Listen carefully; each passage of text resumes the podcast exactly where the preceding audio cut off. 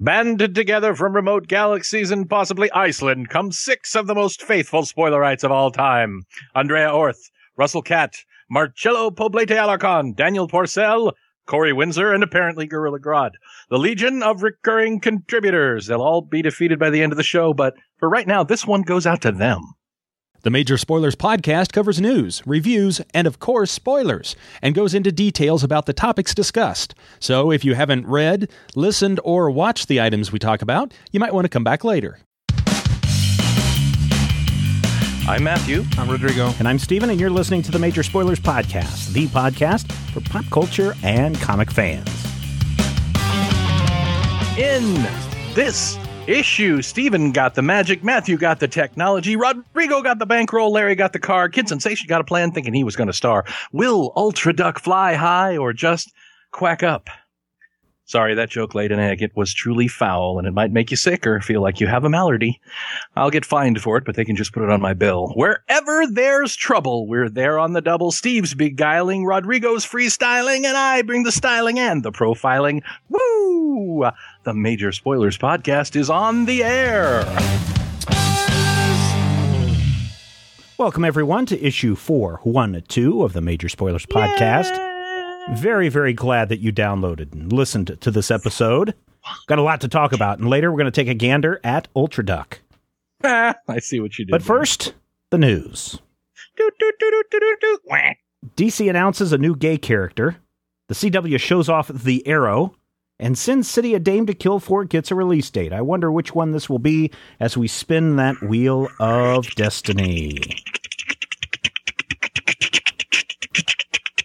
There it goes and lands right on DC Comics, announcing a not really a new gay character at uh, cool. well, I guess they're newly gay. Um, at uh, Kapow, this was a comic book convention in London uh, this past weekend. Dan DiDio on one of the DC panels was asked about a comment he made uh, uh, in the uh, I forget what magazine or newspaper it was about DC's decision not to switch any of the characters' sexual orientations during the New Fifty Two relaunch. At which point, Dan DiDio, addressing that question that the audience member posed to him, said, "Well, you know what? We've changed our minds. In fact, it, uh, uh, the quote that he said is." the company is going to reintroduce a previously existing DC character who was straight and now will be, quote, one of our most prominent gay characters, unquote. And of course, that little uh, comment sparked off the intard webs, as comments like that often do. ABC News did right. their due diligence and contacted uh, a representative from DC Comics, Courtney Simmons, DC Entertainment Senior Vice President of Publicity. She narrowed down the list on Monday when she said one of the major iconic DC characters re- will reveal that he is gay in a storyline in June. Mm. Now, mm. everybody's going crazy. Blah, blah, blah. That's that's exactly the way it is. Who's it going to be? Is it going to be somebody that we know? Is it going to be Superman? I mean, Fox News. The time it was announced on Monday was like, "Is Superman gay?" You know, as a no is, and then I think another want to avoid in the subway. All I forget who. Uh, I forget what other news network, which was also somewhat conservative, was like, "Is Batman gay?" but no, uh, I don't think. Can you do honestly, that voice again? I don't think is Robin gay.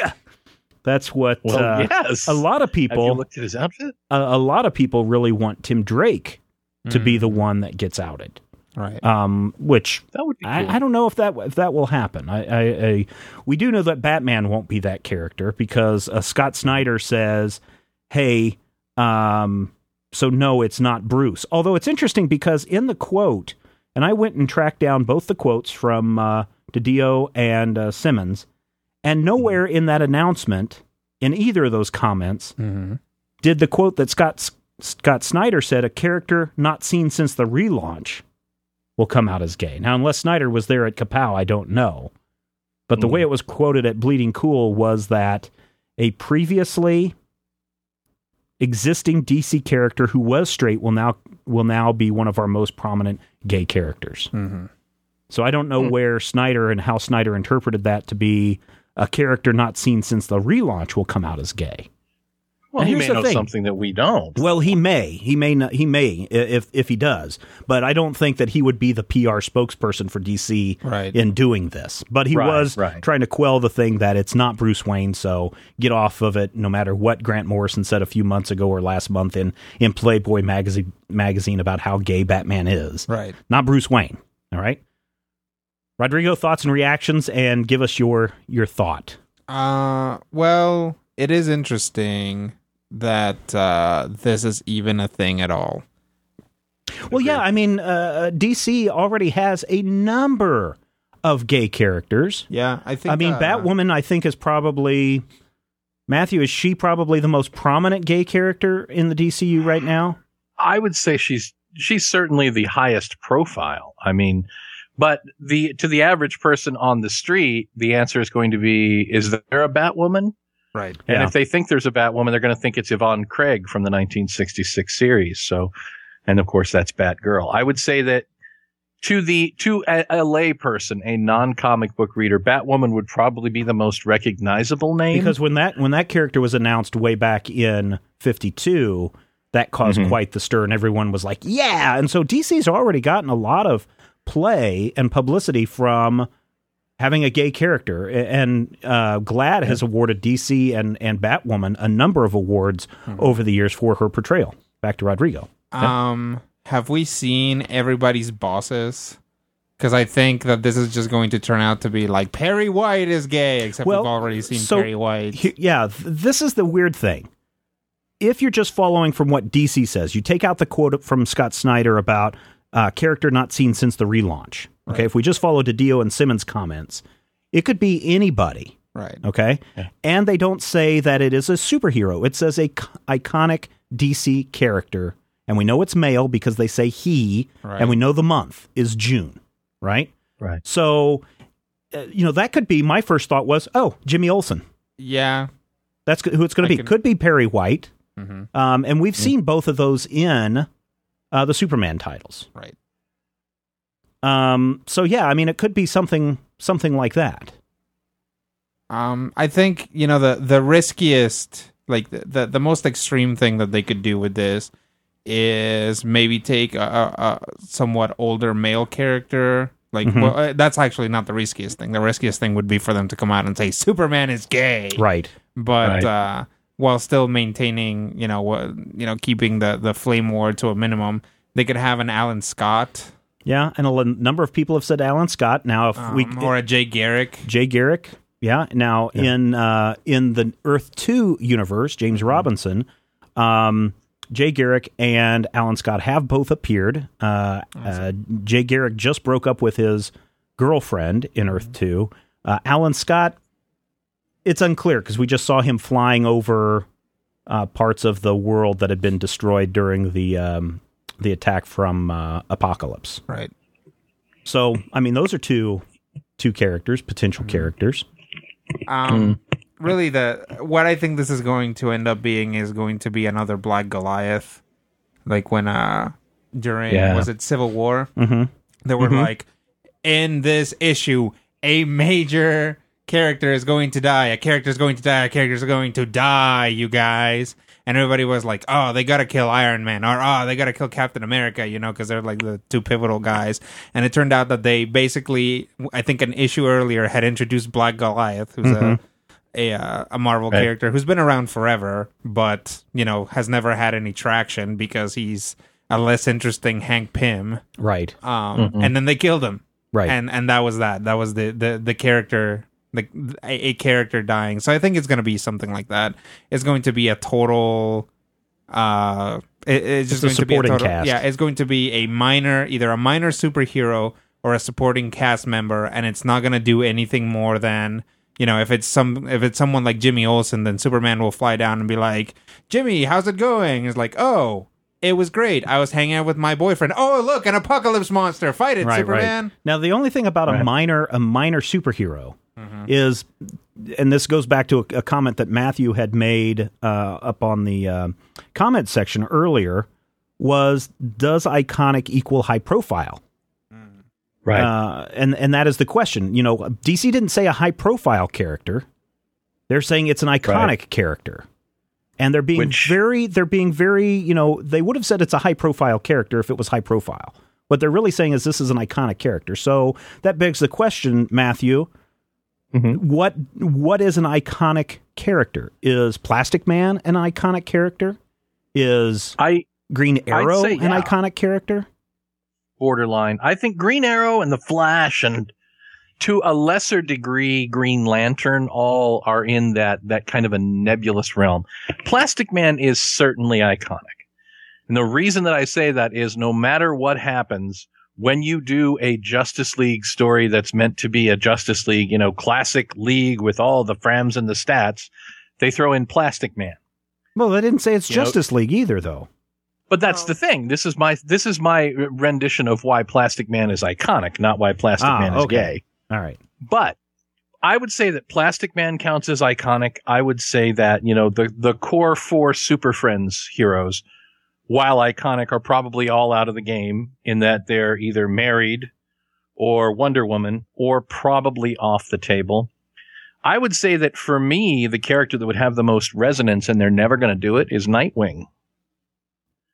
Because Nightwing, you know, if if we take into account the existence of Nightwing's history, Well, yeah, that's the big problem because we can say, oh, Mhm. well, Nightwing's been with Barbara Gordon and he's been with uh, uh, Koriand'r has and he? he's been with all these tarantula in the previous books, right? But this Right. is the new 52.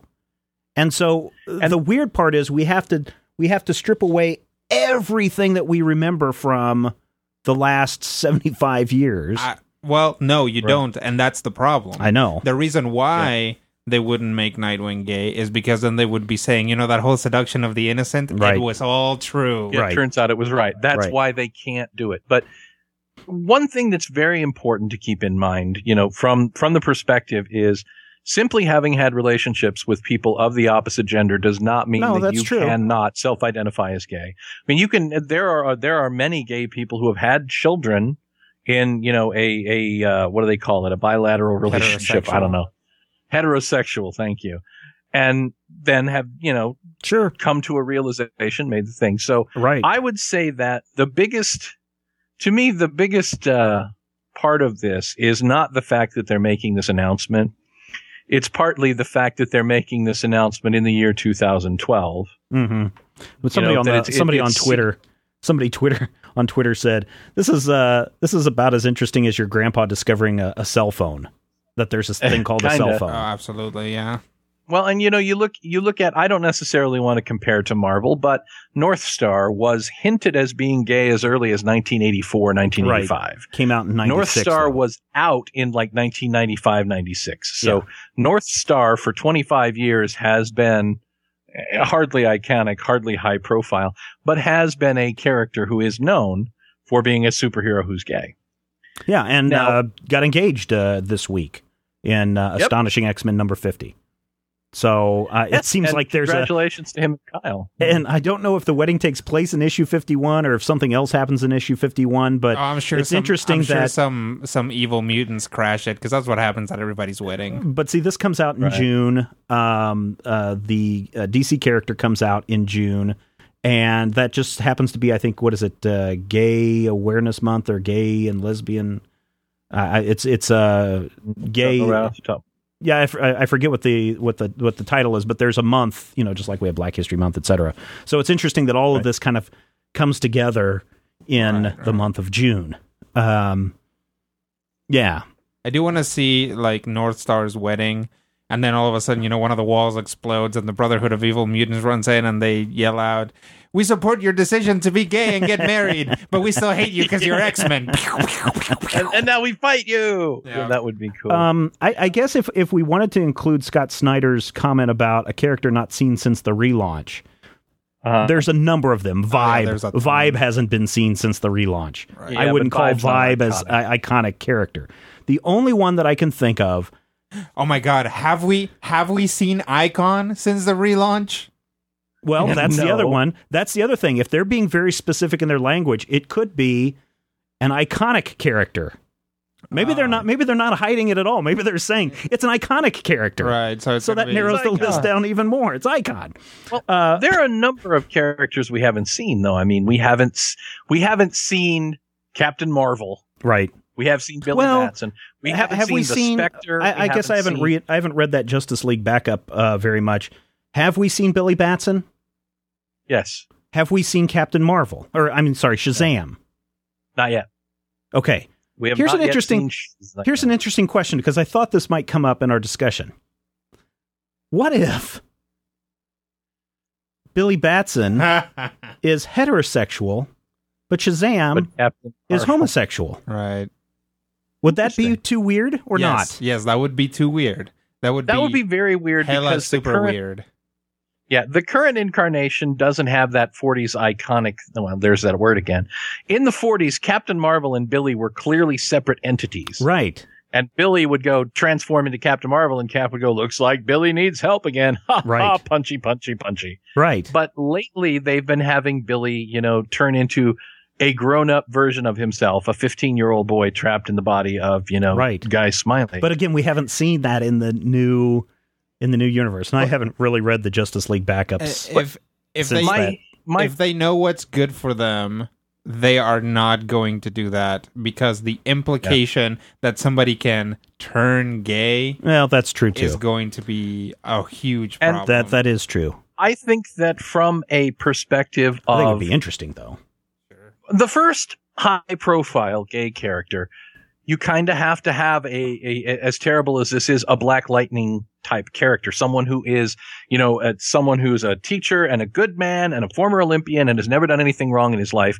And I feel like if they have unfortunate implications with Captain Marvel and the 14 year old boy, I think that, you know, you're opening a lot of really, Oh, really true. unpleasant Yeah, yeah, yeah. windows there. No, where no, no, no. Would be like, I, oh, I so totally understand this, that. I just think that it's an interesting. It would be an Yeah. interesting Uh, way to discuss these issues. The other character that we haven't seen since the relaunch is Wally West. right. Now, again, he's Mhm. a character, but he's a character who has been an iconic character in the DC universe in the form of the Flash prior to the new 52. Mhm. The other thing is, if you go back and read all of the comments and questions made at the conventions about what is the status of Wally West, DC has dodged that question left and right Uh-huh. to the point where it's almost like it feels like DiDio has crapped all over the character because he just has poofed him away to the cornfield and doesn't want to acknowledge it. Well, But this could be something that they that they've been planning for a while Hmm. and they don't want to even talk about Wally West until it's time to talk about Wally West. possible. That's that's so if it's not if it's not Jimmy Olsen, Mhm. if it's not Alfred Pennyworth, Mhm. my money is on Wally West. I see. I, I my first thought was Jimmy Olsen, but then Wally West is Yeah. the second one.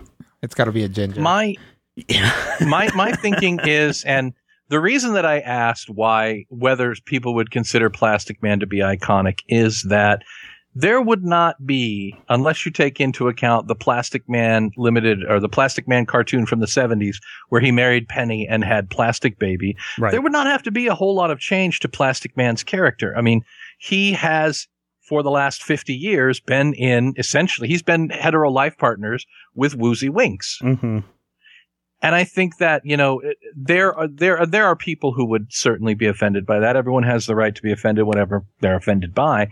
But I think that taking, you know, Plastic Man and putting him in that role, iconic, relatively good natured hero, the kind of character who can kind of get away with being an ambassador of whatever he would need to be. I don't necessarily know for sure whether, you know, that's what anybody is thinking or whether that's even a good idea. But that's the first thing that pops into my head based on the criteria we've been given. Okay. Either way, I think I'm still a little stunned, kind of like Rodrigo. I'm I'm I, I'm kind of bemused slash stunned that this is as big a thing as it seems to be becoming. Yeah, I just it to me it just reads stunt. Yeah. And Oh, that's the oh, only sure, thing that I just that's the only thing that I think kind of puts the puts a dark cloud over this whole Yeah. thing. Why can't why does a superhero uh why does it have to be a superhero who's gay? Right. Why can't it just be it's a gay superhero? Right. Right. Uh, you know, it's You know who'd be a great a great candidate if he weren't, you know, already probably out of the running? Oliver Queen? Brainiac 5. Oh yeah, that'd be a good one too. I mean, that's he seems to be, and I thought about that too Mhm. because he seems to be so much. He just thinks things through too logically. Mhm. We don't know Mhm. how his race really works Right. from the reproductive Mhm. side in the New Fifty Two. He he was But that would also be a cheat in that he's a green alien from another planet. Well, Yeah. But I mean that's a good point too. Is like how many legion legionnaires have we not seen so far? Mhm. I mean that that adds a whole Mhm. other category of potentially iconic superheroes that we haven't seen. yeah yeah. Have we seen uh, Lightning Lass, for example? Well, I mean, I guess they've said it's a guy, but you Right. know, I mean, there's there's plenty of Legionnaires that we haven't seen. So again, if you open the whole where they live, 39th century, 31st century. 31st century, 31st You know, century, yeah. that that gives you it, it that's a whole other DC universe, Right. That they could be pulling from. Yeah. Uh, let me just pull these uh, two bits uh, out. I I went back and perused the uh, June uh, solicitations to see if there could be anything, anything in there. And the only two that Any I found that, yeah, the only two that I found had anything that had some kind of a uh, teasing kind of read this issue was Green Lantern number 10 that said leads into next issue shocking turn of events that can't be missed. Have we seen Kyle Rayner since the I reboot? I don't think we have. Oh yeah. Kyle Uh, Rayner is uh, leading the new Guardians. Oh, okay. Oh, well, there you go. And then Batman Beyond number five sees the introduction of a major new character and tells an important story for Beyond and classic fans alike. Almost like an after school special, you know. Um, in, a, in a very special uh, Batman Beyond. Yes. So those are the only two. Everything else just read very plain vanilla, as far as the rest of the of the titles go. It, there weren't any. You know, you didn't see in Action Comics. This is an issue that will go down in history, or um, you'll be shocked at the page turn. You know, there was nothing like that except in these two. So Right. I don't know. Listeners, we have just started the conversation and we want you to continue it. Head over to majorspoilers.com, click the uh, link in the show notes, and uh, check out the article called DC's New Character List Narrowed. And you can share your thoughts and your comments. And in June, we will see how close we got, if we did at all. So there you go. All right. Uh, also, head over to Major Spoilers. There's plenty of news. Uh, there's plenty of reviews. There's plenty of other stuff over there for you to enjoy yourself. And we've got a lot more things planned uh, coming soon. But for now, we're going to take a quick break. And when we come back, reviews. How to get a major spoilers shout out. If you want to get a personalized shout out at the top of the show, all you have to do is the following steps. Number one, visit majorspoilers.com. Two, click on the Make a Donation button. Three, donate $10 or more to the cause. Four, sit back and relax and hear Matthew butcher your name and say something cute about you. Major Spoilers, bringing the good stuff since 2006. Thank you so much. And uh, again, we appreciate everyone who has been making those donations. And if you want to help us in another way, we know a lot of you use Amazon.com for your shopping. Well, here's a way that you can help us out there as well. Tell your friends, tell your family. You'd be surprised. I sent out an email to all of my family members and asked them to spread the word. Go to majorspoilers.com if you're going to make an Amazon.com purchase. Go to Major Spoilers and click on the Amazon.com link and then make your purchase as usual. You still get your product, same Amazon price. You still get it delivered the same time that you that you select. The only difference is we get a little portion of that, and that helps us out uh, tremendously. And the number of people that have been ordering stuff, a variety of things: computer parts, camera parts, gaming parts, comic books Parts, parts, comic book parts, insect parts. insect parts, all a little bit of that trickles back Elephant down to us. And by doing that, if you can get your friends and family, they don't even have to read the stuff on major spoilers. What they can do is go to majorspoilers.com once, click on that Amazon link, and then bookmark that Amazon link. And then they just go to that each time. nice. And we'll still get a portion of that. So help us keep this uh, project afloat that we uh, that we've been doing for almost six years now, and uh, we can do very great Six things whats? almost six long Seriously? years now. Yep. in July. Six years. Did I miss a year? somewhere? You must have, because now it's time to get to some reviews. review.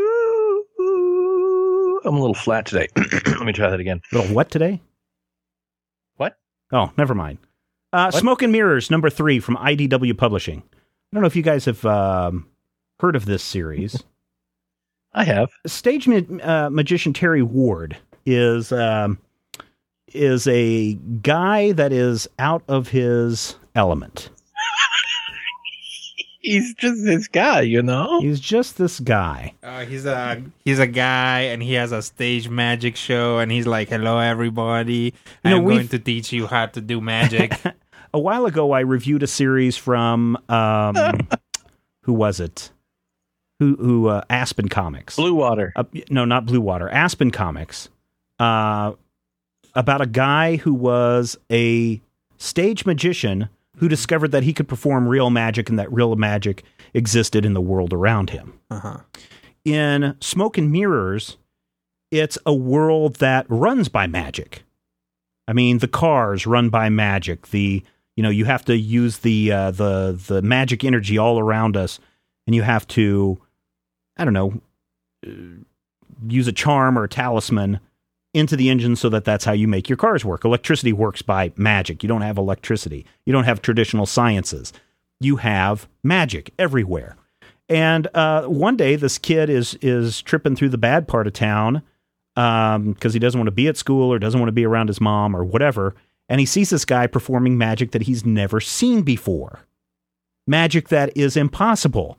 That it must be a new type of magic because as the first issue opened up, uh, we learned that new types of magic are being invented every day, just like new types of technology are being invented every day.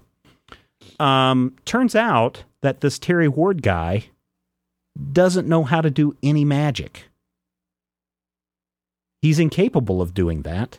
And issue three tells his story how one day in regular Earth, he walked through a door and wound up in Magic Earth.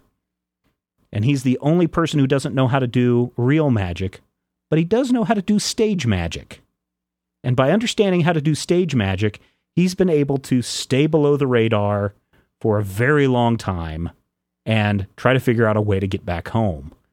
And that's what this issue reveals how he came to Magic Earth and how he's using his stage magic to trick people into think that he's invented some new kind of magic.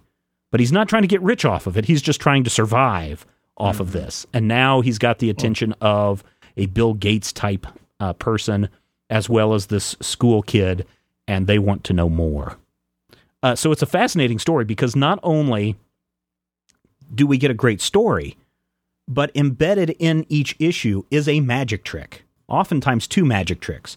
One of them is a magic trick that happens inside the story that you can do as well.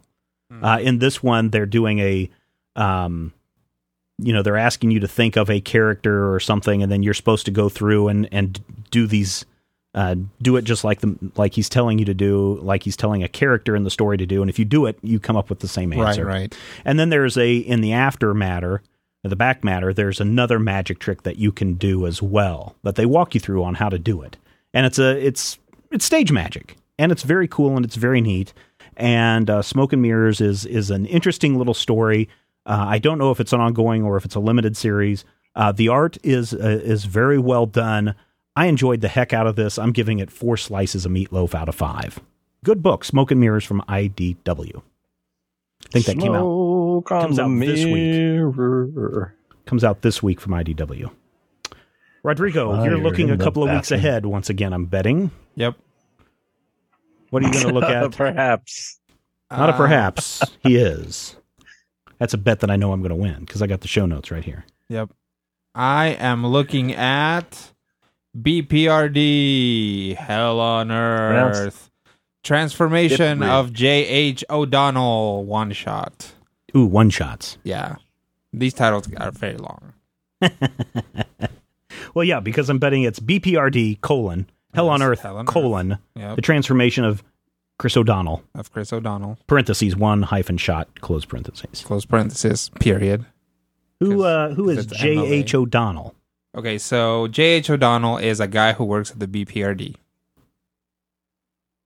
Oh, thank you. Yeah, no, that was uh, it's uh, very informative. Yeah. Now, I here's what's what I like the most about this issue is the framing narrative. Mhm. Um, we open on the BPRD, and this guy is getting back from um, from a uh, from a mission, Mm-hmm.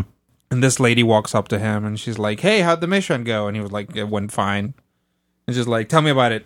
And he's like, "Nope, sorry, classified." And he's like, "Tell me, tell me, tell me, tell me, tell me." And he's like, "Nope."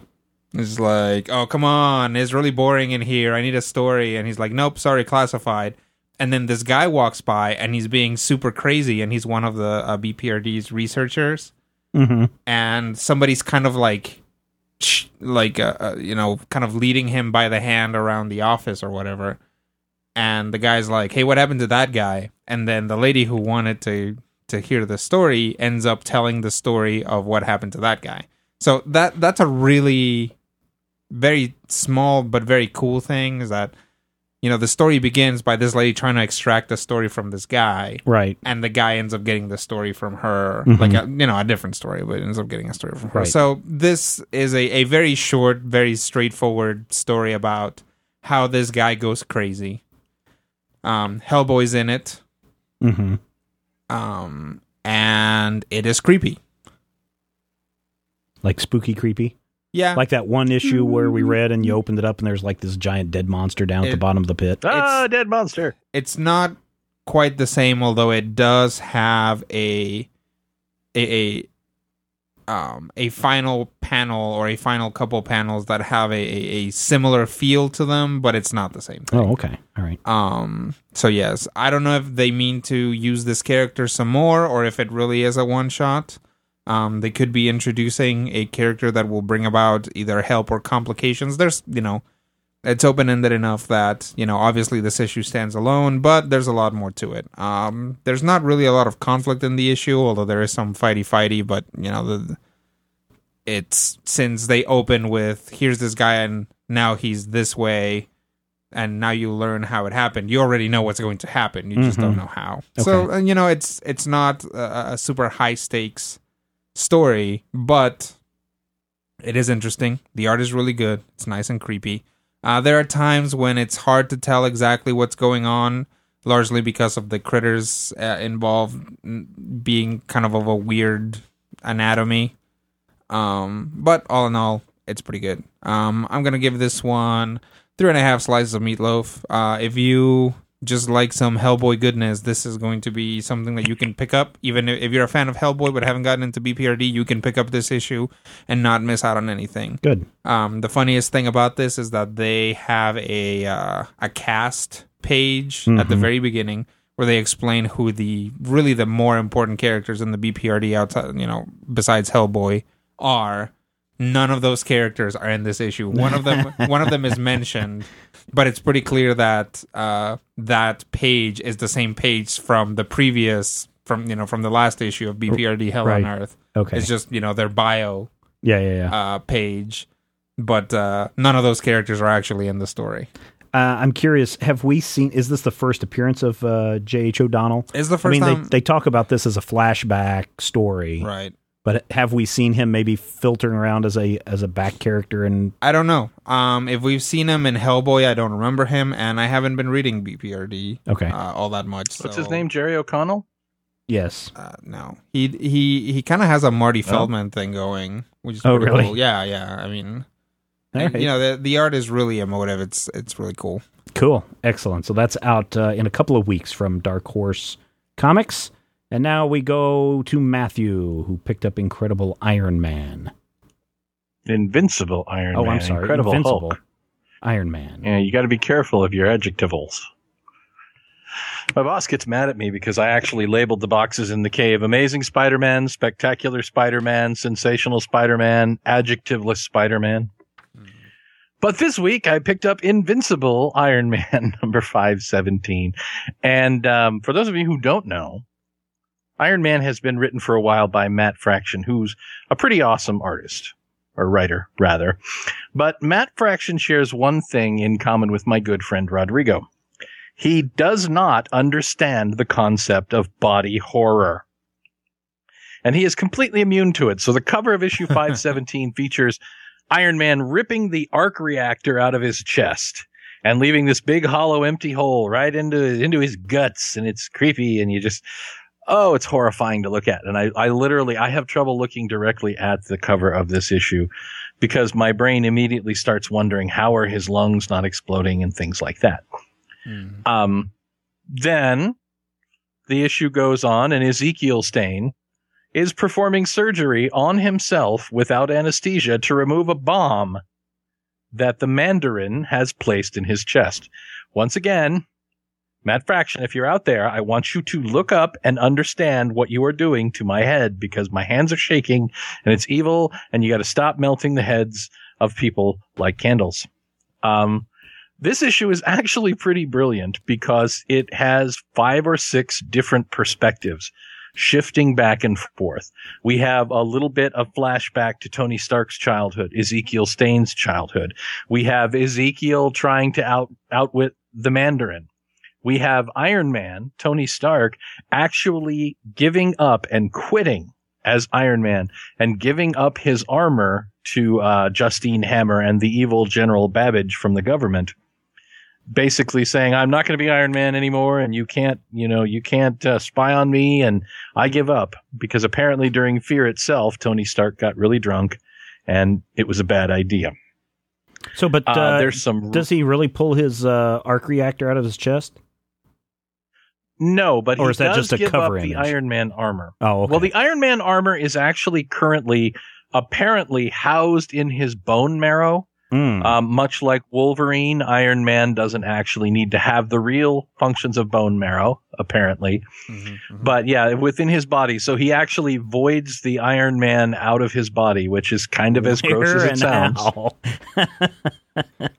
Uh, it- Well, I was just I was just curious because. I, I thought the idea was that if he that the reactor in his chest was keeping the metal from penetrating his heart. That's Right. why I asked. and that's true. He doesn't give up the reactor Okay, necessarily. He gives up the armored portion of it. all right. Uh, at the same time, a cadre of villains, including guys like Firepower, the Spymaster, the Melter, basically new versions of all of Iron Man's old villains, are running around the world and basically making life a living heck. Including Spymaster, who breaks into, not just breaks into, but is revealed to have been all along a mole in Tony's new company, Stark Resilient. This is a very tense issue, and there's no fighty fighty and not a whole lot of real superhero stuff going on until the very end of the issue, where the new version of Firepower is out being a schmuck and going, ha ha, look at me, I have powers because I'm Firepower. If you know Firepower, by the way, he's always been a jerk. He will always be a jerk. And the fact that the issue ends with Firepower getting blasted by Iron Man is pretty fascinating. But Hmm. who is the new Iron Man? Who could it be? It's Rhodey. But that's no secret if you've been reading the book. And I really like the fact that this echoes the Armor Wars story from when I was a little kid in 1987, where Tony gave up the, the role of Iron Man and there was a new Iron Man and firepower was around and there was lots and lots of fighty fighty. This definitely has some homages to that. It, you know, it homages the uh, Silver Centurion armor, which I just love. And this issue ends with the expectation that now that there's a new Iron Man the government can't spy on, Tony may actually have a plan to get himself out of trouble, even though he has a big hole in his chest and he's probably, you know, bleeding and filled with germs or whatever it is. I'm not even a germaphobe. That's the weird part. And I look at this cover and I'm just horrified at, uh, what if, what if he drops a Cheeto in there? I mean, yeah. Why would you want a Cheeto in your rib cage? Am I overthinking this? Four slices of meatloaf for Invincible Iron Man number 517.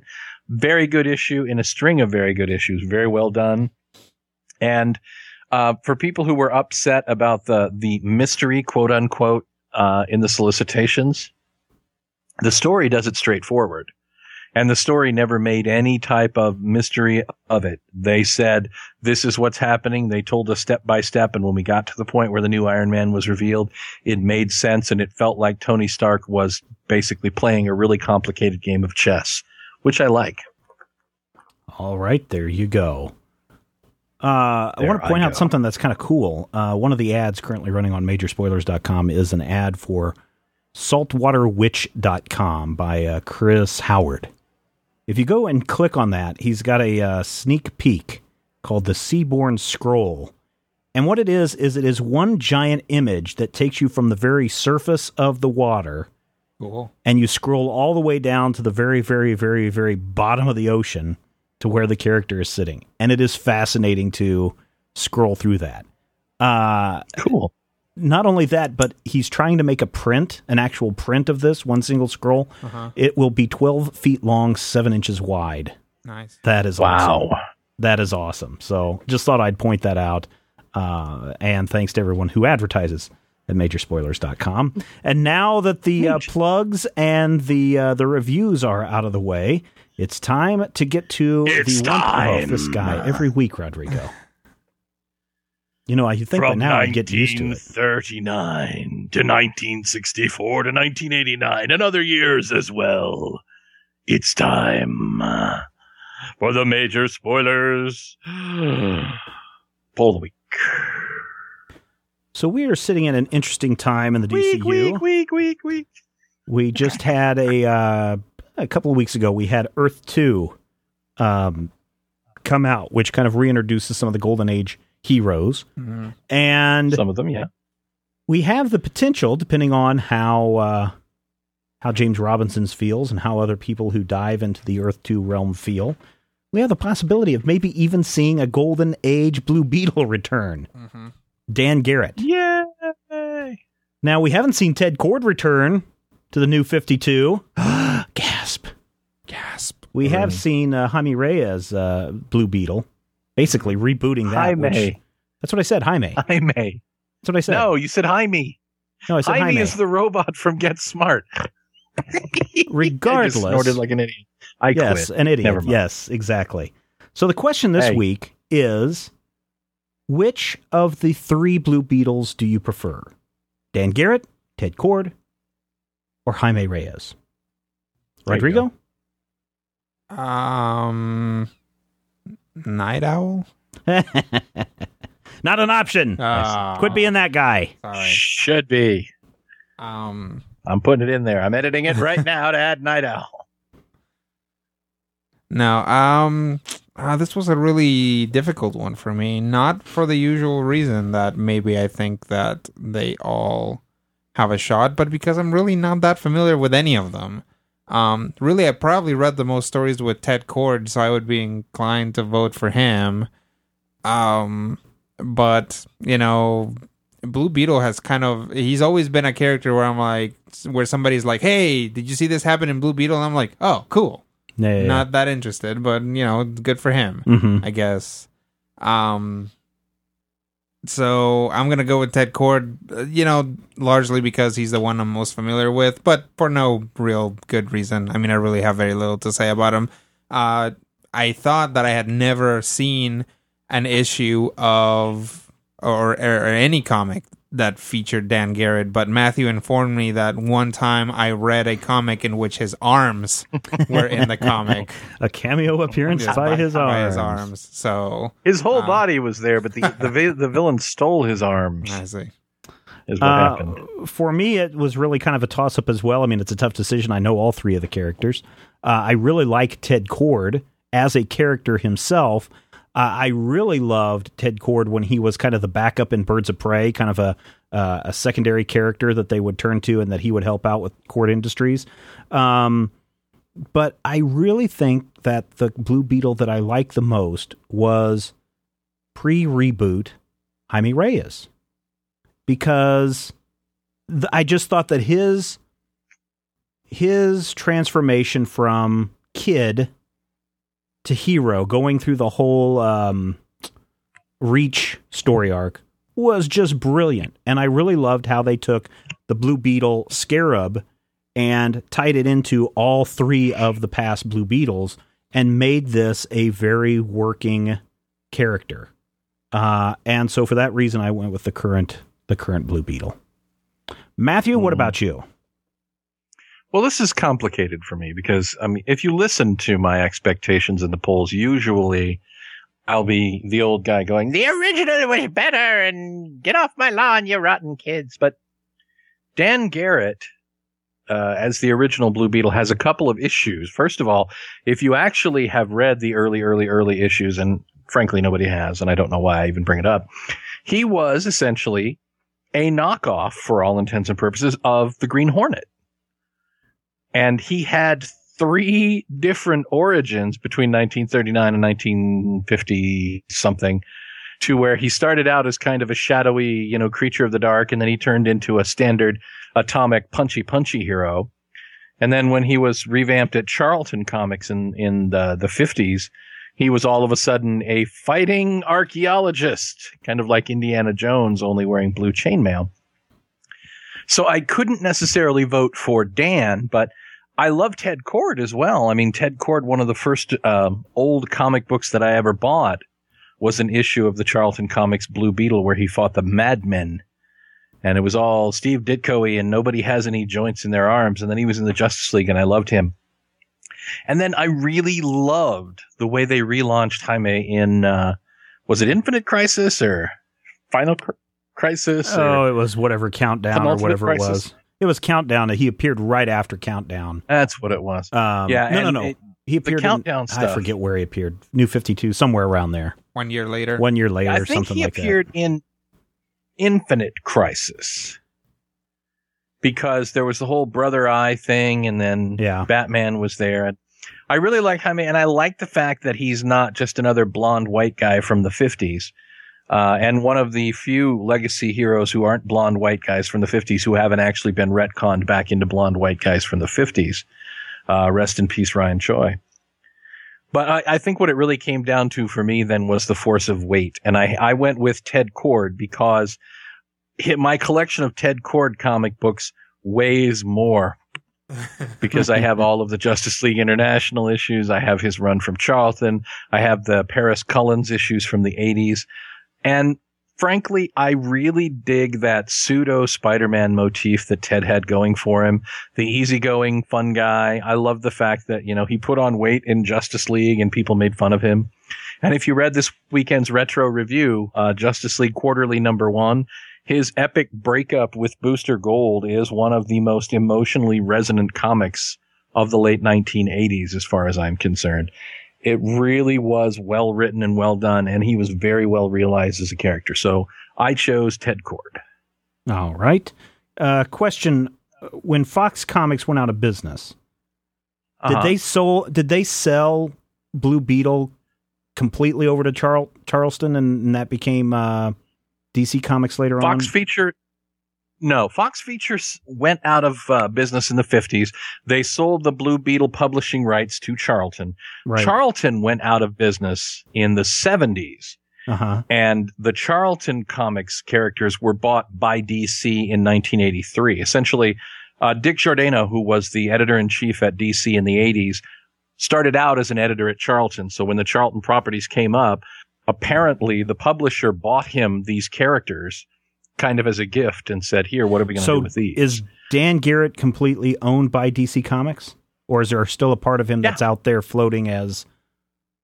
Well, DC probably doesn't own the reproduction rights necessarily to all of the old Fox feature and Charlton books. So I don't necessarily know if they would even own, you know, physical plates or whatever it is you print comics with. Well, but, I was just curious. The rights Right. to Right. the Okay. character. Okay. All right. Which Just is why when Project Superpowers came back around and the other Fox features characters were revived, they revived Blue Beetle as the Scarab. Ah. Okay. who was a guy with a blue beetle motif, but they didn't, blue beetle never really fell into the public domain Okay. the way other heroes did. All right. I got a question about uh, characters and rights and those kinds of things that we'll discuss this weekend on the, uh, or On the should say, the next Major. Spoilers podcast. Um, right now, the Major uh, major spoiler nation at large, world at large, fan base at large, community, the major spoilers Faithful community, spoiler rights. they have also Succeed. cast their vote. And how have they? How have they decided? 282 votes and a whopping 61% of the vote going to Theodore Kord, the second Blue Beetle. Um, second, as long as you count all the incarnations of Dan Garrett as one guy, which for our purposes we will. Uh, 37% saying Jaime Reyes and, uh, 2% of the vote, or approximately 50 people. Wait. Approximately five people Yeah, you might want to saying Dan Garrett. And uh, honestly, the reason for that is Dan Garrett hasn't had uh, an adventure in print regularly since 1955. He showed up once or twice as a villain in Ted Kord's book, and like a, like Rodrigo said, he did a cameo in Justice League uh, Year One, but there really hasn't been any Dan Garrett material out there. So only old school, you know, goobers know about him. Although I could, if you'd like, retro review a Dan Garrett issue in the near future if I can find one. I have a copy of Blue Beetle number nine somewhere. All right, everybody, head over to majorspoilers.com, cast your vote, share your thoughts, and uh, and check out more things at Major Spoilers. We're going to take another break, listen to some phone calls, and when we come back, we will talk Ultra Duck. What's going on, fellas? This is Bill from South Carolina. Listen, I was wondering what y'all thought about the uh, Marvel Infinity comics. You know, those digital comics Marvel's putting out that go along with the uh, AVX series.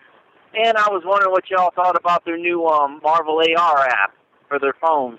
I don't know, that app you're supposed to be able to scan content from local smart or something. I don't know. I don't have a smartphone. But I was wondering what y'all thought about that.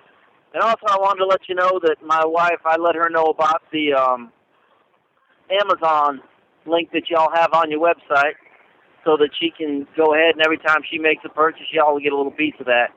Um, just want to let you know y'all are doing a great job, and um, we'll talk to you later. Tell me what you think, and holla back. Bye. Hey, Major Spoilers, Blue Yonder here. I just want to say I really liked your review of Star Wars Legacy, and I thought it kind of hammered home some of the flaws I've seen in uh, the Star Wars expanded universe as of late. One thing I've noticed is that there's kind of like a consistency between all these canons, like the Yuuzhan Vong uh, guys that Rodrigo mentioned uh, were a big deal in the books. I haven't seen very much in the comics. And Cade Skywalker is a really big deal in the comics, but I haven't seen him in the books at all. So it seems like the movies, uh, the TV show, the comics, and the books are all doing the same, all, all doing their own game, and not really communicating well with each other. So that's one problem. The other thing I've noticed as of late that's frustrated me is it seems like, again, every writer is doing their own thing. And I like John Ostrander as much as the next guy, but I worry, like, why is he the only one who gets to write the future of Star Wars a hundred years and a hundred years in? So it seems like maybe it would have been better if they diversified it and made it more of a its own star- universe like Marvel and DC did, instead of just making it one guy's vision and everyone else be damned. So I just wanted to talk to you guys about that.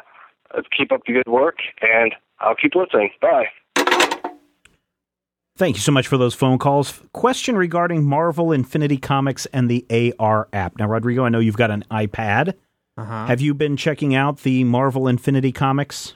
They're kind of the tie-in, or some of them are, I guess, tie-ins to AVX. Um, no. Usually, what I do with my iPad is steal a jetpack and then try to see how far I get. My son loves that game. My the boy loves that game. He plays it all the time. Yeah. Um, Marvel Infinity Comics, if I remember correctly, is kind of following along what uh, um, Mark Waid wants to do and how he tells stories. In that the panels are revealed, you know, not all at once, but Right. one at a time, not in a guided view like what we've seen, but like you'll uh, the one that I remember seeing was the Nova comic, uh, where you see this flash of light way off in the distance of space, and then you hit the next button, and then all of a sudden you've got the Nova and his trail of light from that point, and Nova saying, "I've got to, you know, get to Earth, or I got to keep moving." And you hit the next button again, and then another word balloon pops up, and then another word balloon pops up, and it just kind of leads you into Right. into that story. Matthew, have you checked out the Infinity Infinity comics? Yeah, I think I think um, at least one, one of the maybe it was the first issue of Avengers versus X Men had the, the all the stuff where at the end you could follow Nova through space time Right. and dimension and where That's he crashes cool, into actually. Earth. Yeah, yeah. And then, uh, so I think that the Infinity Comics, and again that that theory that Mark Waid has, which really isn't Mark Waid's theory, it's somebody else's that first uh, uh, initialized it and brought it to his attention. Um, I, I think it works really well. I, it's a little bit different than Guided View. It's certainly not a motion comic, but it is something that just kind of keeps building and building and building upon itself uh, in such a way that I think Mhm. works really well. Now, as far as the um, augmented reality, the AR app that they have, we did a discussion on that with the boy Mm-hmm. up on one of the major spoilers videos that you can go check out, where he walks you through it. And we did the AR for um, uh, It's the first Avengers Avengers versus versus X Men as well. And really, what you do is you point it at the at the comic book cover. Heck, it can even just be a picture of the co- cover on your computer.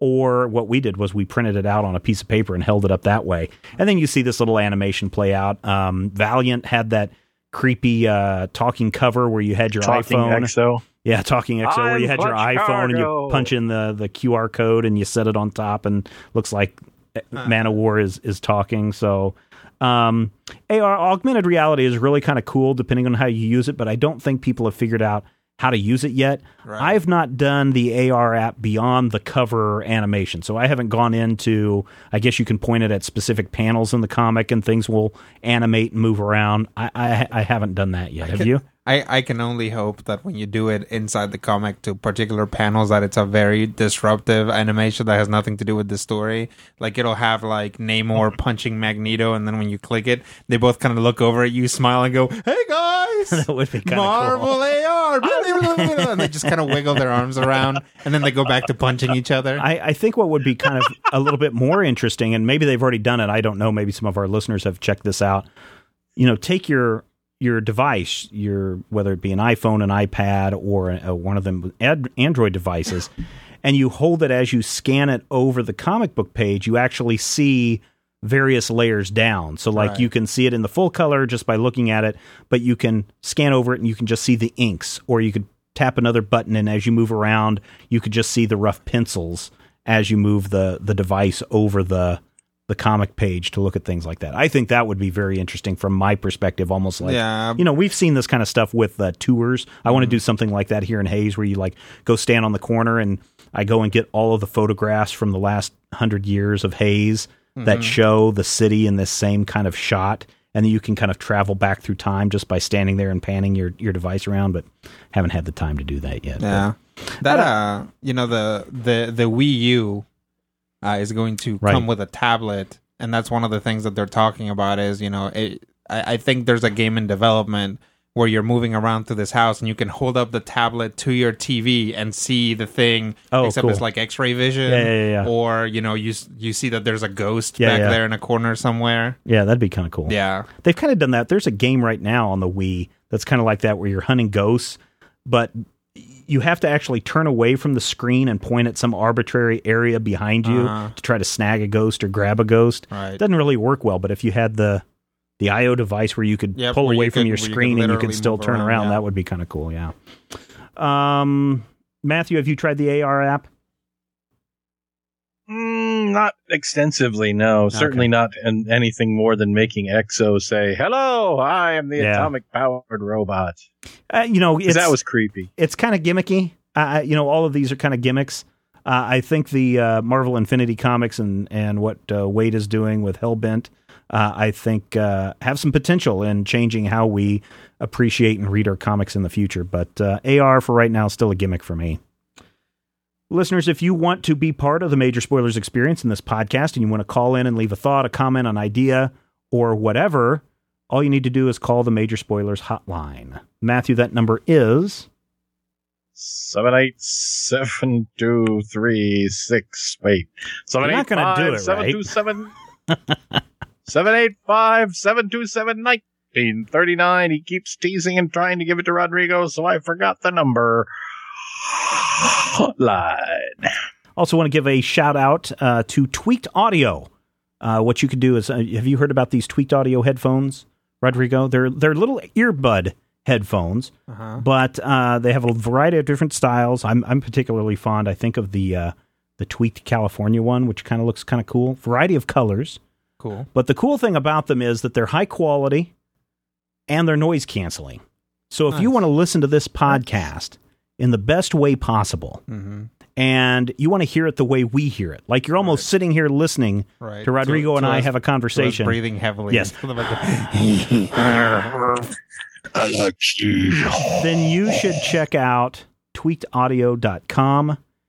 Pick yourself up one of these uh, headphones, and because you're a major spoilerite, we have got something special for you. All you have to do, and these headphones are pretty reasonable too. 1995 to 34.95 is the uh, MSRP. But on checkout, if you use the code major spoilers, major spoilers, all one word at checkout, you save 33%. Whoa. Yeah, 33% on checkout. You can get these uh, headphones from $12.95 to $27.95 just by using the Major Spoilers code when you check out at tweakedaudio.com, and we thank them for their support.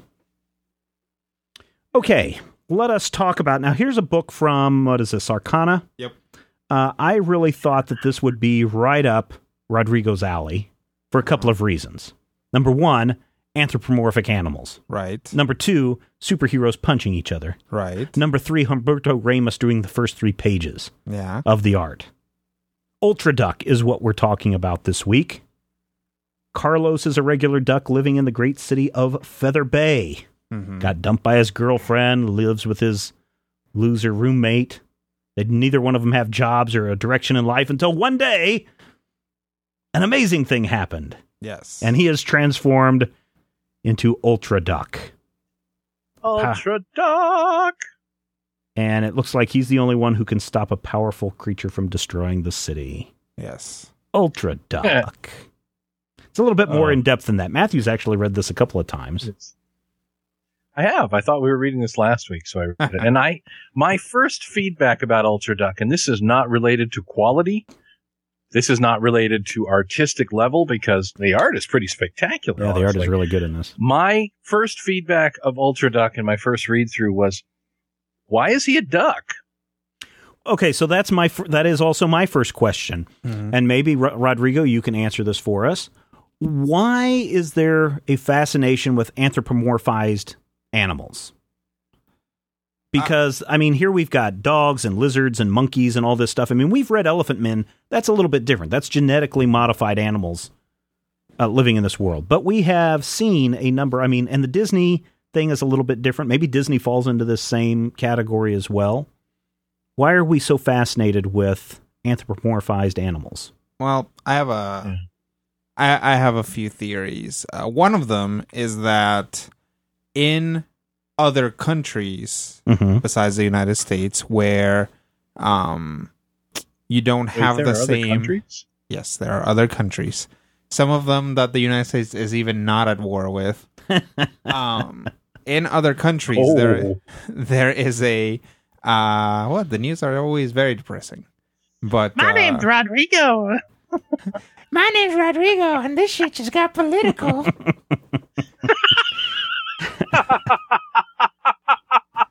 Um, was that a hedgehog just now? I don't Yeah. know. it was. That was strange. So, uh, in other countries where there is not the same volume of cartoons and entertainment and all this stuff, uh, you know, Scrooge McDuck is still popular. You know, Mhm. the the Uncle Scrooge comics had a huge, huge audience, and Right. Disney, you know, permeates into every country in the Mhm. world. So, to in other countries, the anthropomorphic Disney style stuff Mm-hmm. is a valid genre. Hmm. You know, whereas in the United States, it's like, oh, well, that's Disney stuff, and then we have all this other kinds of stuff. To people who only see Right. stuff coming from the United States, that it's you know humanoid dogs and ducks and cats and stuff. Right. It's like, oh, well, that's you know this brand of entertainment. You have to make it that way. You can see that with stuff like uh, Sky Doll, for example, Mm-hmm. where the characters inexplicably have little doggy noses. Right. Um, you can see that in you know this isn't from another uh, country, but you can see stuff like that in like rock and roll Mm-hmm. or in some of the heavy metal stuff that that does that is illustrated by uh, people from other countries. Mm-hmm. You see that a lot more. Um, now I'm not I'm not gonna guess where this artist is from, but if he didn't grow up in the United States, there's a lot. It's it's entirely possible that he had a, a, a similar influence. I was just looking that up. Ed, Edgar Delgado is the um, s- uh, writer and the colorist of the book. Uh, the artist is Omar Lozano, which, uh, you know, uh, we can't profile or anything like that. But I thought that I saw that these these guys were both from the Philippines, and that's what I was trying to track down. So that kind of supports your theory about. Right. So so if that's the case, that that does make sense. Also, again, entirely anecdotal, but there's actually a couple of grammatical errors in Mhm. this book that Yeah, makes me few of them. think that somebody who's uh that they seem like classic, you know, entirely subconscious slips for somebody who's uh who either has Spanish as a first language or who knows Spanish.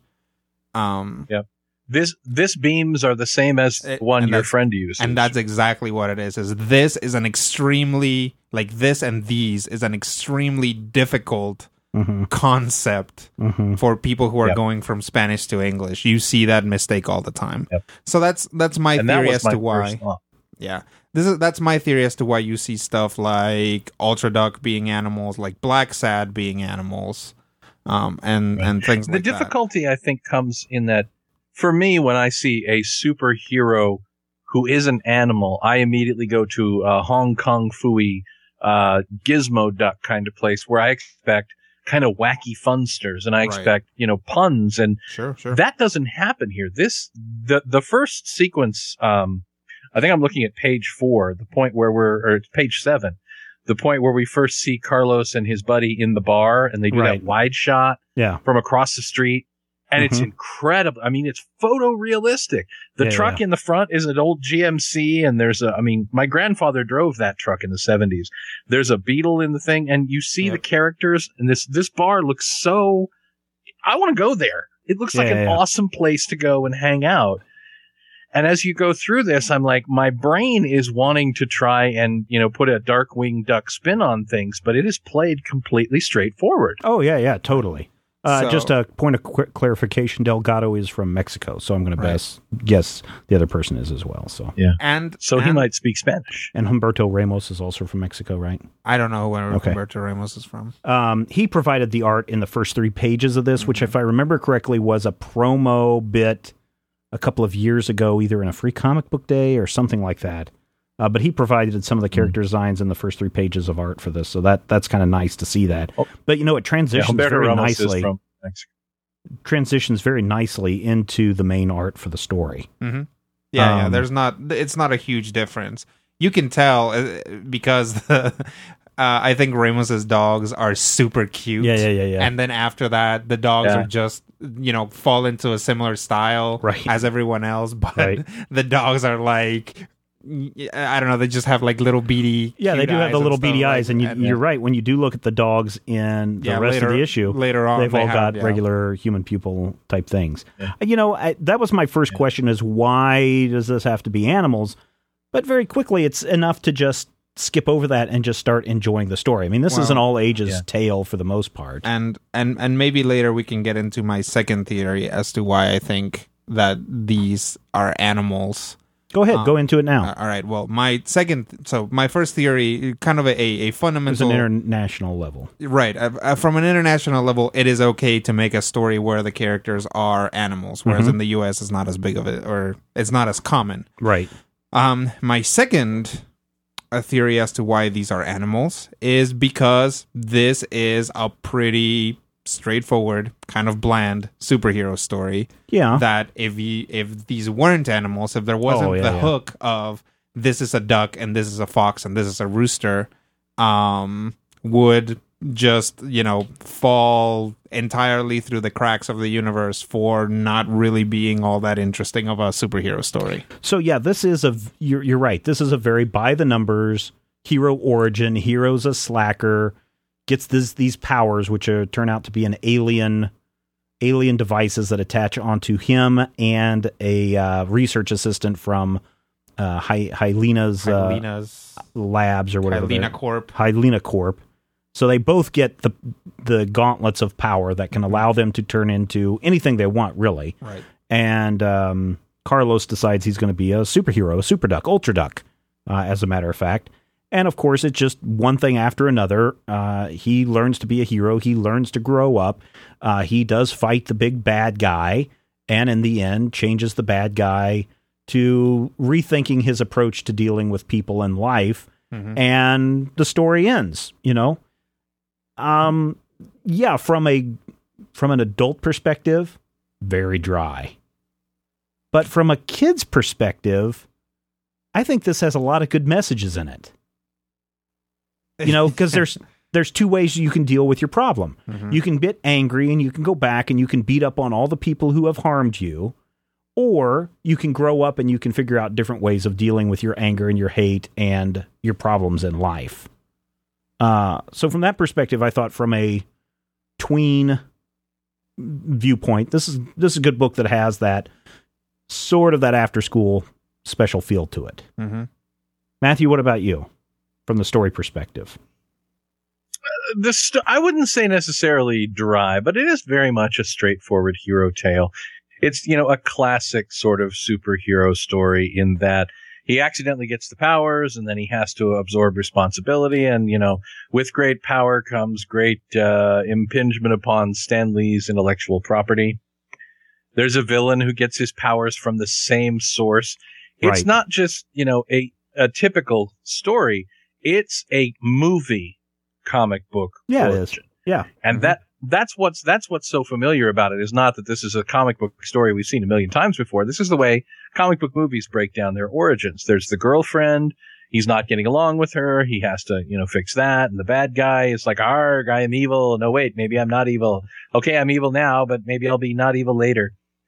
But the thing that really sells it for me is how spectacular the marriage of art and coloring is throughout Mhm. this book. Oh Mhm. yes. I mean, it is phenomenal. And, you know, once you get past the fact that, okay, this guy's a duck, a duck with really big hair, I might add, you kind of get to a point where you're like, wow, that's, you know, that's ridiculously awesome. The lighting yeah. effects are really great. Oh, yeah, Uh, yeah, yeah. His girlfriend, his girlfriend is a white duck with platinum blonde hair Mm-hmm. and I'm not exactly sure how they do it, but they they manage to color her without almost with almost no dark outlines. She's Well, even just, the- you know what well, you would even- expect a white duck to look like. Well, even the um, former girlfriend of the villain is portrayed with the dirty blonde Mhm. hair, Mhm. and it comes off Mhm. perfectly in that. This is the other reason why, whenever I first read it, one of the first things I th- thought before looking at this was, oh, this has got to be done out of the Philippines or not in the United States, because it seems like uh, the Filipino artist and the Fil- Filipina ar- artist do a phenomenal job in coloring. Mhm. That their coloring is just out of this world, and that they do really great work. But uh, uh, yeah, I mean, this is you're right, Matthew. The coloring in this book and the lighting effects and everything, just just superb.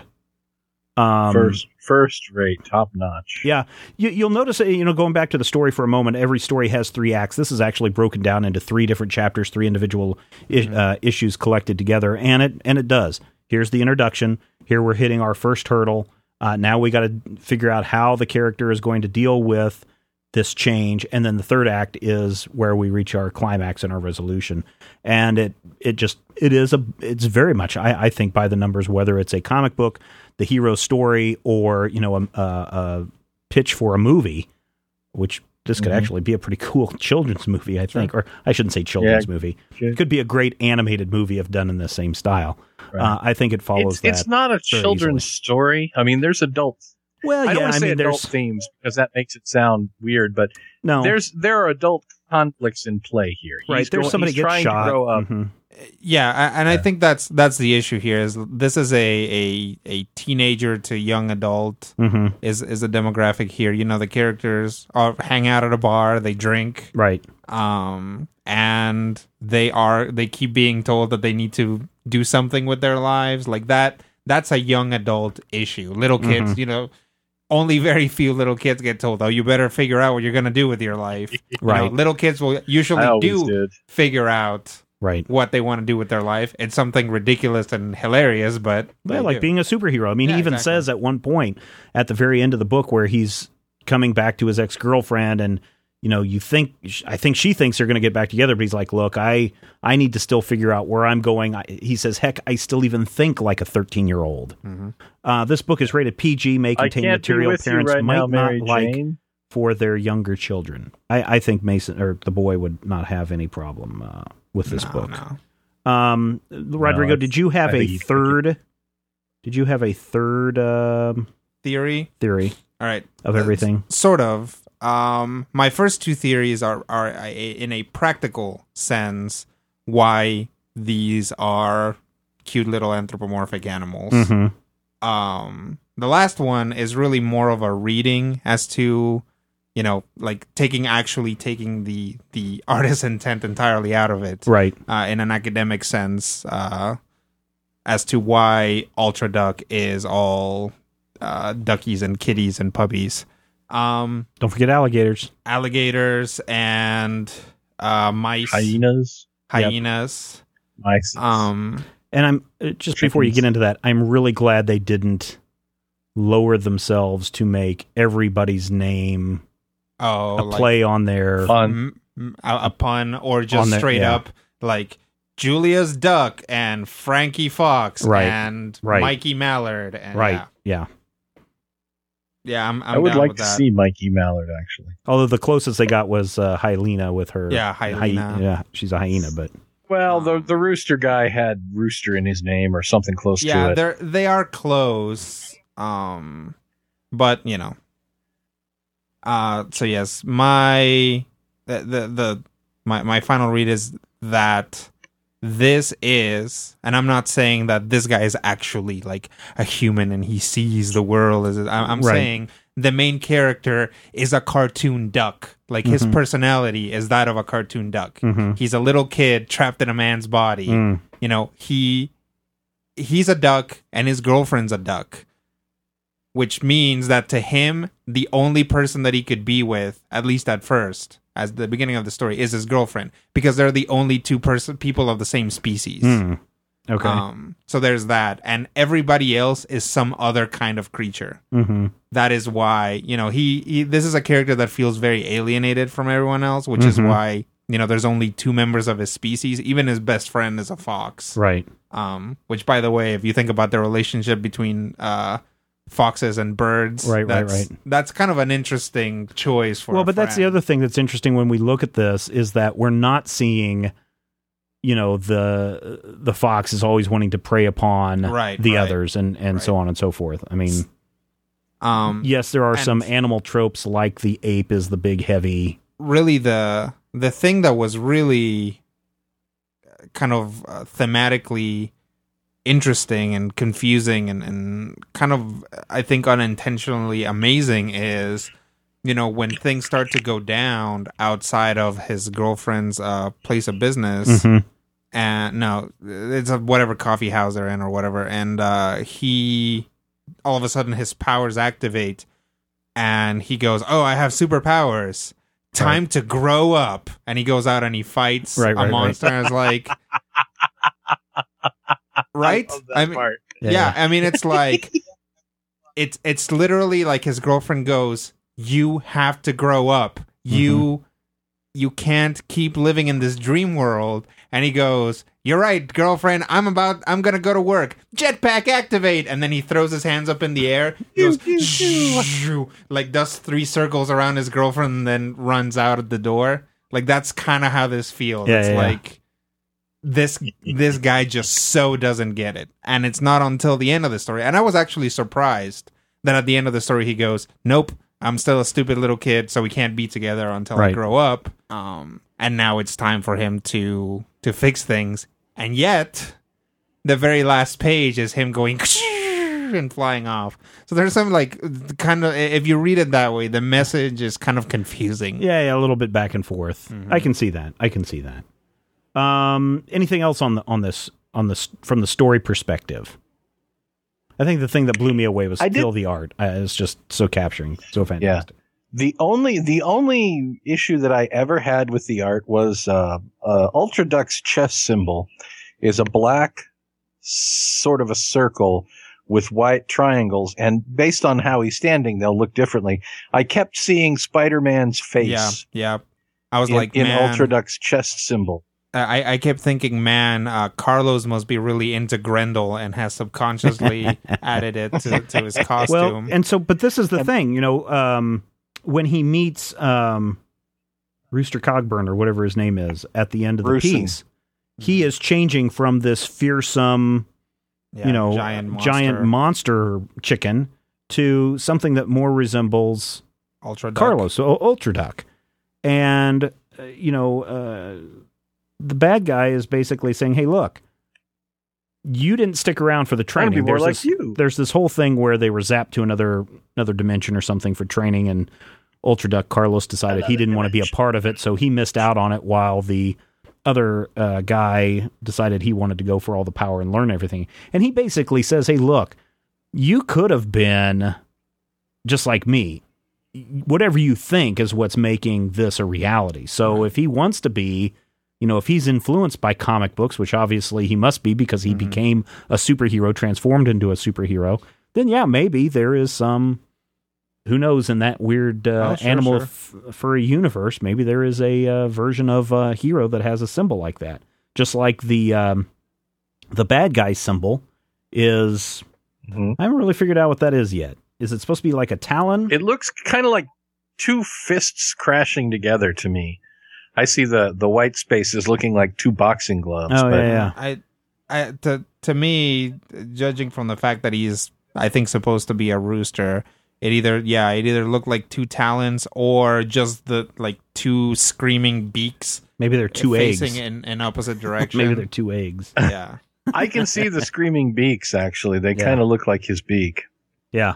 So, I mean, really, this is all, again, going back, this is all how this character perceives it. And maybe even how the writer and the artist perceive uh, themselves as well in this book.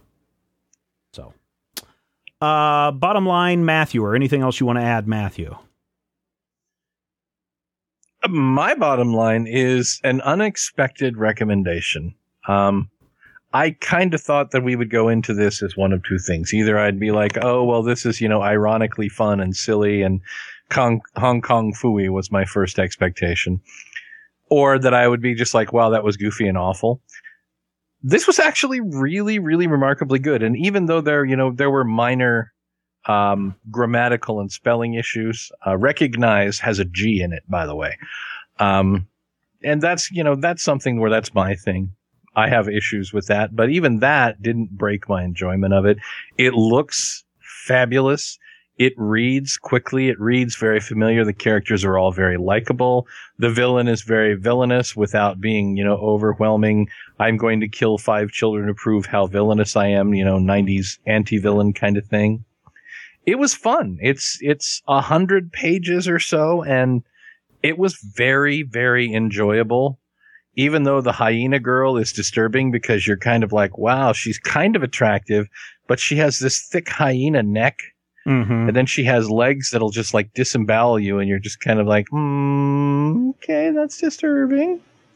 But I definitely recommend it. I say pick it up. It's, it's, it's very good. And the chickens have teeth. Yeah, the, the the birds have teeth, which is a little strange. Um it's worth reading certainly. I I would say it's worth picking up because of the art. I mean, the art is pretty spectacular. Mhm. Yeah. Um I Yeah. have not seen art that is this well executed in a while. Uh you know, the story like like we said, it's it's a pretty straightforward superhero origin story. Do not expect anything too novel. Honestly, the only thing that I thought was kind of cool is the fact that um they get teleported to training dimension and he goes, "No, I do not want to." So it gives a good a good reason as to why the the villain is superior to him even though they both get their powers at the same time. I thought that was the one solid we don't see this uh, all that often kind of nugget in here. Mhm. Um, it's weird that they're ducks. It's weird that they're animals. It's weird that uh, some of the some of the details of it are pretty weird, but if you look past it to see an awesomely drawn story that is pretty straightforward superhero stuff, I think you will enjoy it. Uh, I agree. This is a very straightforward superhero story. I think that I don't know. Maybe my son can handle things a little bit better. Although sometimes lately, if we watch something that has a little bit of blood or violence, he kind of freaks out. But uh, I think someone as young as five can handle this. Again, it's PG, so parents use your discretion. Um, but I think that it's a story that has some good points for kids. I think it has some good character moments. The art is fantastic, and if you go and uh, do a search for uh, Edgar Delgado on DeviantArt, you can find actually a link to a tutorial that he did on how he colored um, Cool. one of the pages. And it's pretty, I mean, it's not super in depth, but it does walk you through every step of the process. Uh, which I think is very cool. The art is fantastic. Uh, the price is, is basically right. I mean, this is not a uh, an expensive book. Fifteen bucks for three issues. Eh, five bucks an issue. That's not bad um, for this type of uh, of story from a small publisher. I say pick it up. Uh, It, it's not going to hurt you. You know, it's not gonna it's gonna, not going to warp your mind. It isn't the worst thing that you've seen uh, or held or watched or whatever. Um, I I just enjoyed it a lot. I, I really thought that that you guys were not going to get a big kick out of it. I, I certainly would not say that this is better than maybe a Darkwing Duck. Uh, Yeah, I mean Darkwing Duck. Series. see, and that's that's the thing, and that's uh, one of the the issues here is that if as an American, if you see this and you see Darkwing Right. Duck, you expect the same kind of story, and Right. it is not. right. Um, Right, you know. Darkwing Duck has a lot of duck puns. It is Mhm. a lot of jokes. I, I, the the the first couple volumes of that Darkwing Duck series that Boom Studios put out were hilarious. Mhm. Um, the the Crisis on Infinite Darkwings was just amazing. Just all the visual gags on it were hilarious. Right. Um, but it is it's one it's it's a story from a Disney book. It's kind Mhm. of that it's that progenitor of this style, or rather, it follows that direct legacy from that style. Um, and this this is a permutation of that style. This is somebody who comes who has seen that style and is emulating it, but is bringing something entirely different to the table as far as uh, content. I liked it. I say go pick it up. Sure. All right, everybody. That is that, the end of the show, and that wraps it up. Thank you for listening and being part of the Major Spoilers experience. Thank you to everyone who has donated. Thank you to Tweaked Audio for uh, becoming a sponsor. And again, use Major Spoilers, uh, one word, uh, at checkout over at tweakedaudio.com when you pick up some of those headphones. We know you want to hear a great listening experience. Next week, we're going to be taking a look at Avatar The Last Airbender, The Promise. Why? Because we know that you love comics and we do too, and we will talk with you soon. If you have any questions, comments, topic ideas for future shows, or would like to sponsor a show, send an email to podcast at majorspoilers.com. Visit Major Spoilers at majorspoilers.com and be sure to check out the Major Spoilers Forum. You can also follow Major Spoilers on Twitter at twitter.com slash major spoilers and on MySpace at myspace.com slash major spoilers. Fat X-ray Vision of Superman. I could save a few bucks and stand around and read through the covers of the comics on the stand. But although every other page would be backwards, I suppose I could still read the evens and the odds. Well, I don't know. Guess I haven't thought this all the way through. Plus, as soon as the comic book store guy knew, they kicked my butt out on the corner. What a major spoiler! What a major spoiler! Think about a better way? If I was hulking green or gray, I could just bust through that brick wall, take their comic books away. But then the little meat would deal with all the tanks and bombs and guns. Have you ever tried to read a series with all that going on? Guess I need to rethink this plan. How would I back and board my comics with such huge hands? Guess I already told ya. What a major spoiler! What a major spoiler! Yeah. What a major spoiler! What a major spoiler! If I'm Stark Raven, rich like a man of iron, I might not be surprised to find that I might actually have the heart cold to follow an entire storyline. Would I really even need to read up on all those escapades? I mean, who needs such distractions when your sister's such a babe? But the downside is such a beast. Being shot up in a fun be in the Middle East with a gang sign throwing soldier. What a major spoiler! What a major spoiler! Yeah, yeah, yeah. What a major spoiler! Whoa, whoa, whoa, whoa! What a major spoiler. Major spoilers. It's copyright 2012.